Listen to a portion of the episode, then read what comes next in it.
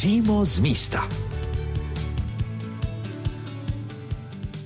V centru Olomouce stojí krásný a veliký gotický kostel s dvěma věžemi. Zasvěcený je svatému Mořici, veliteli Tébské legie a mučedníkovi. Mořic zemřel s celou svou legií, když odmítl i přes císařův rozkaz obětovat modlám. Pojďte si s námi tento významný olomoucký kostel prohlédnout. Provede nás církevní historička Jitka Jonová. Na pozadí uslyšíte netradiční ruch na to, že jsme v kostele. To proto, že právě probíhá oprava varhan. Kostel svatého Mořice, někdy se nazývá probožský kostel, a je to vlastně hlavní farní chrám města Olomouce, je nádhernou gotickou stavbou.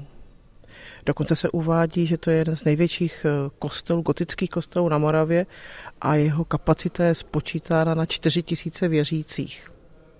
I když nám možná přijde, že je tak trošku utopený eh, v zástavbě, tak skutečně to byla jedna z velkých významných eh, dominant, tedy i svým významem. Tím, že to byl městský farní kostel, tak byl spojen právě i s těmi významnými měšťany města Olomouce. Když se podíváme do jeho počátků, tak eh, někdy se uvažovalo, že byl, jak se říká, stavěn na zelené louce, ale archeologické doklady a výzkumy ukazují, že tedy už je to stavba, která měla svého eh, předchůdce. Každopádně možná nás eh, překvapí zasvěcení svatého Mořice. To byl oblíbenec tehdejšího biskupa Bruna ze Šamburku a mimochodem Eh, kostel svatou Mořice, tedy kostel se z obdobného zasvěcení, tento biskup nechal vybudovat eh, v městě Kroměříž, ve svém biskupském městě. Tento kostel, když se ho prohlížíme, tak eh, byť je vlastně si, řekněme, sjednocený v té jako gotická stavba, tak prošel celou řadou požárů už vlastně od eh, středověku až po, řekněme, rok 1709, to byl jeden z těch posledních ničivých požárů, takže tady si můžeme pozorovat různé fáze této stavby. Nejprve tedy je ta pozdněgotická, kdy byla zahájena přestavba eh, ze západní strany. Můžu se zeptat, eh, když těch požárů bylo tolik, jaké byly ty hlavní příčiny? Tak tehdy město bylo dřevěn, nebo městská zástavba byla dřevěná, jenom ty nejvýznamnější stavby, což byly kostely, zpravidla radnice či nějaké významnější pláce, eh, byly kamenné, takže to stačilo nějaká nepozornost jako hospodáře, hospodyně u kamen a dřevěná zástavba hoří velmi, velmi rychle. A tehdy, představte si, jak to vypadalo s vodou, no tak eh, byla dovedena tak do městských kašen, takže i to hašení bylo velmi obtížné, na rozdíl od dnešní situace. A mimochodem tím, že to byl právě městský farní kostel a řada měšťanů s ním byla e, spojena, nebo měla k němu i velký vztah, tak právě i díky tomu se nacházely finance na jeho opravu. U některých památek, pokud vyhořely, tak třeba ne vždycky byly obnoveny, nebo to trvalo velmi dlouhou dobu tak eh, tady právě o tento kostel měl tu řekněme, výhodu, že právě měšťané se, pokud to jen trochu bylo možné, snažili financovat, přispívat na jeho vlastně rozvoj, obnovu Podobně i po těch požárech většinou byly třeba vyhlášeny odpustky a skutečně eh, se scházely peníze nejen díky těm odpustkům, ale zvláště díky měšťanům, kteří se takto mohli prezentovat. A mimochodem, když se na to díváte, nebo když se díváte právě na kostel ze strany ulice, kde jezdí tramvaje, tak vidíte eh, krásnou Edelmanovou hrobku, je to tedy vlastně Edelman, který také Edelmanův palác, který známe z náměstí, tedy ty eh, rody se skutečně tady ke kostelu stahovaly i tím, že zde měli své pohřební místo. Tady okolo kostela svatou Mořice až do vlastně zrušení těchto eh, hřbitovů za Josefa II., tak byl také eh, svatomořický hřbitov, jak to bylo obvyklé. Takže zde ty měšťané vlastně měli i místo svého posledního odpočinutí.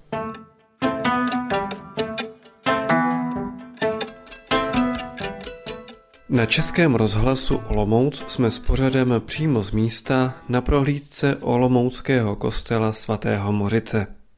Pojďme si kostel prohlédnout i zvenčí. Provází nás církevní historička Jitka Jónová.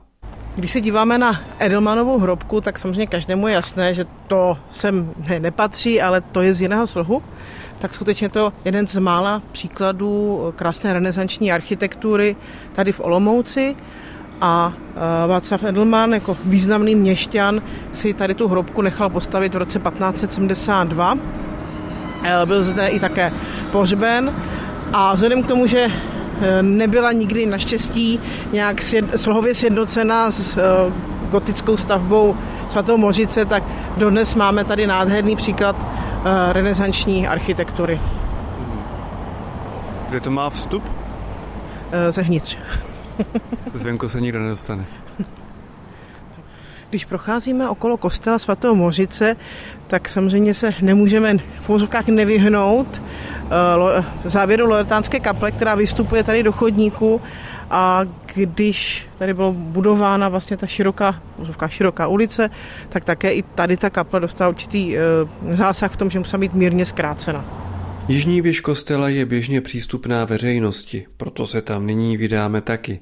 Hned při vstupu vás může zaujmout zvláštní schodiště. Vypadá jako dvoušroubovice. Zatímco vystupujete nahoru, pod vámi po točitém schodišti sestupují druzí dolů. Když procházíte věží, tak skutečně vřele doporučuji se aspoň chvílemi zastavit a podívat se, že skutečně to vypadá jako malé kouzlo. Po jedné straně schodiště jdete nahoru a ostatní návštěvníci, kteří už schází dolů, vás míjí, aniž byste se potkávali.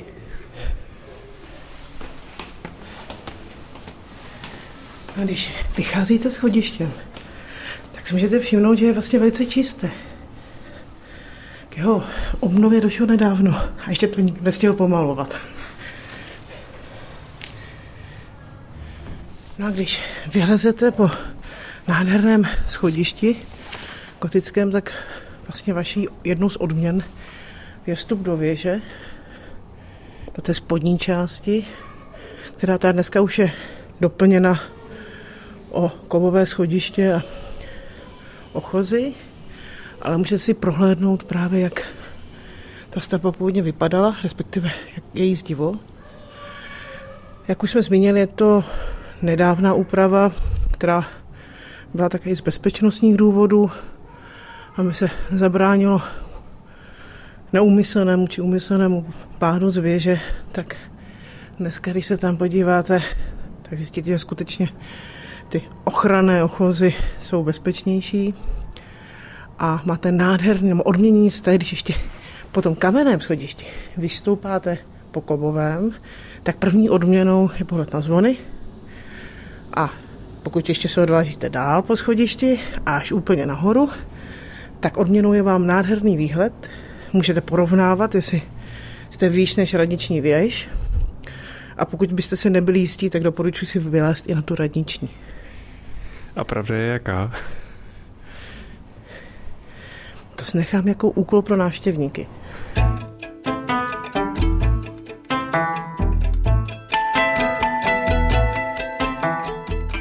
Ladíte Český rozhlas Olomouc, vysíláme přímo z místa. Prohlídku jižní věže Olomouckého kostela svatého Mořice máme za sebou. Pojďme nyní nahlédnout až do podzemí. Letos na jaře probíhal v okolí kostela záchranný archeologický průzkum. Co nového se podařilo zjistit, už vám poví archeolog Jakub Novák. My vlastně víme, eh, že kolem kostela fungoval až do roku 1784 hřbitov, takže jsme očekávali nálezy nějakých kosterních pozůstatků, případně pozůstatků eh, různých budov, které v rámci toho areálu hřbitova stály. Ten náš předpoklad se samozřejmě záhy potvrdil, takže v té trase toho vodu byly dokumentováno souvrství, které právě dokládalo to mnoha sedleté pohřbívání v okolí toho kostela. E, našli jsme také pozůstatky hřbitovní zdi, která vymezovala ten prostor sloužící k pohřbívání. Eh, našli se tam vlastně i fragmenty různých zdiv, které bohužel nedokážeme přesně interpretovat vzhledem k malému rozsahu toho výzkumu, ale pravděpodobně patřily nějaké eh, těm, některé z těch hřbitovních kaplí, které se tady uvádějí. K těm lidským ostatkům je potřeba říci, že se vlastně nejednalo o celé kostry, ale byly to vlastně nahodilé fragmenty, které se vyskytovaly v té výplni, už teda netvořily souvislý skelet.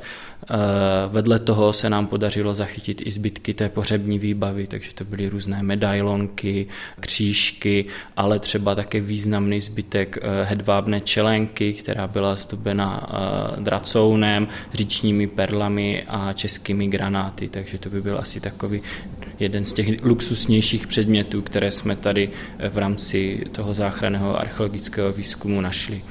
My jsme se snažili samozřejmě co největší množství těch lidských ostatků vyzvednout a byly zase potom zpětně pětně uloženy při zasypávání těch hromad, takže vlastně ty kosterní pozůstatky zůstaly tam, kde, kde by měly být, tedy v rámci toho zaniklého areálu hřbitova. Jakého stáří byly ty hroby? To stáří se nějak přesněji velmi těžko určuje, protože ta výbava novověka má takovou standardní podobu, ale můžeme se teda zde bavit od ně, o, o období od poloviny 16. století až do závěru toho 18. století, do toho roku 1784, kdy byl ten hřbitov zrušen. Měnily se vlastně i hygienické nároky, tady vlastně z písemných pramenů je známo, že ten mořický hřbitov byl vlastně nejvyužívanějším hřbitovem ve městě. To založení těch hrobů zde bylo taky poměrně mělké, protože je zde vysoká hladina spodní vody, takže je třeba známo ze zpráv, že ten hřbitov zapáchal, takže vlastně ty hygienické nároky už nevyhovovaly a je to vlastně jeden z důvodů, proč bylo potřeba ten hřbitov zrušit a ty hroby vyzvednout a přemístit na nové místo. Máme představu, kde všude ten hřbitov eh, původně byl? Eh, představu máme hlavně z archivních materiálů a především z map, kde Eh, se dá ještě najít eh, vyznačení té hřbitovní zdi, takže máme představu, kam až ten hřbitov sahal a tu nejmladší fázi toho hřbitova nebo tu pozůstatky té hřbitovní zdi se nám právě podařilo objevit při vyústění té Opletalovy ulice, potom vlastně jak je to nároží směrem k hornímu náměstí, takže zhruba tam, jak je vlastně končí dneska ta ulice a navazuje ta ta kolmo navazující, tak zhruba někde tam bychom vlastně viděli konec té jedné části toho areálu. To by byla ta východní část, ta západní část by byla zhruba někde, jak je obchodní dům Prior, takže zhruba je to takové, je to skutečně na to, že by se mělo jednat o největší pohřebiště v, nebo ten největší městský hřbitov, tak ten areál byl skutečně velmi omezený.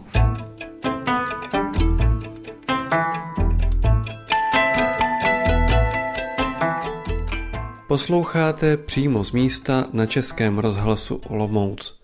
Provázíme vás Olomouckým kostelem svatého Mořice. Vraťme se ještě do interiéru kostela a podívejme se na jeho klenby, dřevěný oltář a také vitráže. Do dnešní doby se nám dochovala právě tedy ta přestavba eh, z 15. století, a když se podíváme, zvedneme hlavu, tak vidíme, že i vlastně, jak jsme v klenbě na stropě, v klenbě vidíme, že jsou různé typy uh, síťová, křížová, takže tady je krásně vidět, že u té křížové je to ta uh, starší fáze, u té uh, síťové je to pozdější, je to vlastně už ta pozdně gotická, taková už uh, vzdušnější klemba. Na rozdíl od třeba katedrály svatého Víta, kde máte věnec kaplí okolo oltáře, okolo chóru, tak tady je to vlastně jednoduché. Ani eh, ten vnější opěrní systém není tak bohatý. To znamená, je to i také, toto je ukázka, že už je to pozdně eh, gotická stavba. Eh, když přijdete dovnitř, tak kromě teda té monumentality, to je to trojlodního prostoru, nebo trojlodního gotického kostela, nás taky samozřejmě uvítá, nebo zaujme váš pohled v presbytáři, tedy v čele, nádherný oltář. Byť eh, vypadá goticky, tak není eh, gotický, tedy historicky gotický, ale je to historizující pseudogotický oltář eh, z roku 1861. Právě ty zmiňované požáry, jejich důsledkem bylo, že spousta oltářů byla poškozených, protože většinou ta stavba třeba ještě vydržela, ale ty dřevěné oltáře už tolik nevydržely nebo často byly více poškozeny tak to vedlo k jejich výměně a tady je úžasné, že ačkoliv třeba, když to porovnáme s katedrálou svatého Václava, která také prošla eh, regotizací, tak eh, zde ta eh, regotizace víceméně vedla spíše hlavně teda v rámci toho vybavení a obdobně, když se podíváte na na okna vitrážová, tak ty jsou také moderní z konce 19. začátku 20. století. Všechny ta okna většinou dostala zabrat a tady teda došlo k krásné obnově. E, například můžete tady vidět i e, tehdejší biskupy, činovníky na okně nad vstupním vchodem, tedy ten, který se používá většinou jako vstup, není to tedy ten hlavní, je to vchod z ulice, tak tam vidíte klečícího muže e, v červeném rouchu a to je kardinál František Salaský Bauer, který byl olomouckým arcibiskupem v letech 1904 až do své smrti v roce 1915.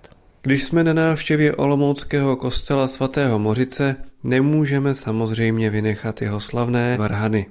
K mikrofonu jsme pozvali bývalého svatomořického varhaníka a dramaturga Olomouckého mezinárodního varhaního festivalu Karla Martínka.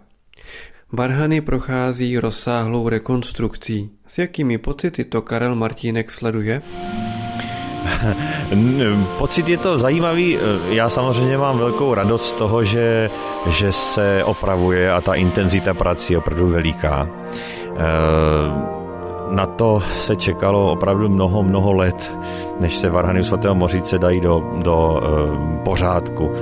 Takže jsou to pocity zvláštní, protože i ve vztahu k tomu, že jsem tady vlastně 10 let působil, tak je to jakási nostalgie, ale jak říkám, ten hlavní pocit je, že pán Bůh zaplať, že se oprava provádí a že se podle všeho, co vím, tak chýlí ke zdárnému a úspěšnému konci. V tuhle chvíli to tak nevypadá. Eh, jak je tedy daleko ten konec?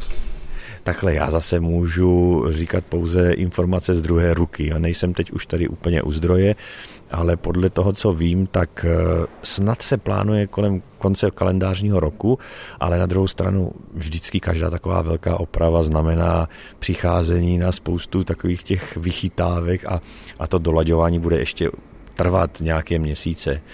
Takže eh, já věřím, že prostě v tom průběhu příštího roku bude všechno hotovo a jako dramaturg Varhaního festivalu tak se těším obzvlášť, protože už vlastně zářijové koncerty by měly probíhat zde na opravených Varhanách. Září 2023. Přesně tak, 23. Co ty varhany potřebovaly, anebo i po jaké době vlastně prochází rekonstrukcí opravou? No tak eh, rekonstrukce takového rozměru, tak opravdu eh, po té zásadní rekonstrukci a rozšíření v 60. letech 20. století tak je v podstatě první. Tady samozřejmě probíhaly nějaké dílčí opravy. Mm, vlastně na přelomu tisíciletí například byl modernizovaný hrací stůl, takže to byla taková mm, zásadnější věc, ale pořád spíše dílčí, ale v takovém rozsahu je to po těch 60. Eh, letech zase další velká oprava. No potřebovali to hodně, protože mm, eh, životnost zejména takových těch eh, mechanických a elektronických součástí, tak eh, už byla u svého konce. To je právě to zajímavé, že vlastně relativně nejnovější komponenty tak už potřebovali největší jaksi péči. Takže právě to se týkalo té elektroniky, elektromagnetů a vlastně věcí, které tady v tom kostelním vlhkém prostředí, kde se střídají teploty, tak trpí nejvíc. A paradoxně ty, ty mechanické součásti a zvlášť součásti toho starého Englerova stroje, tak ty jsou nejtrvanlivější, ale přesto už taky vyžadovali, vyžadovali opravu, takže byly tam problémy ve vzdušnících, jeho netěsnící vzduch, spousta eh, věcí spojenou, spojená s intonací píšťal a jejich zvukem a tak dále. A to je z dnešní prohlídky Olomouckého kostela svatého Mořice vše. Naslyšenou při některém dalším vydání přímo z místa Českého rozhlasu Olomouc se těší Marek Chvátal.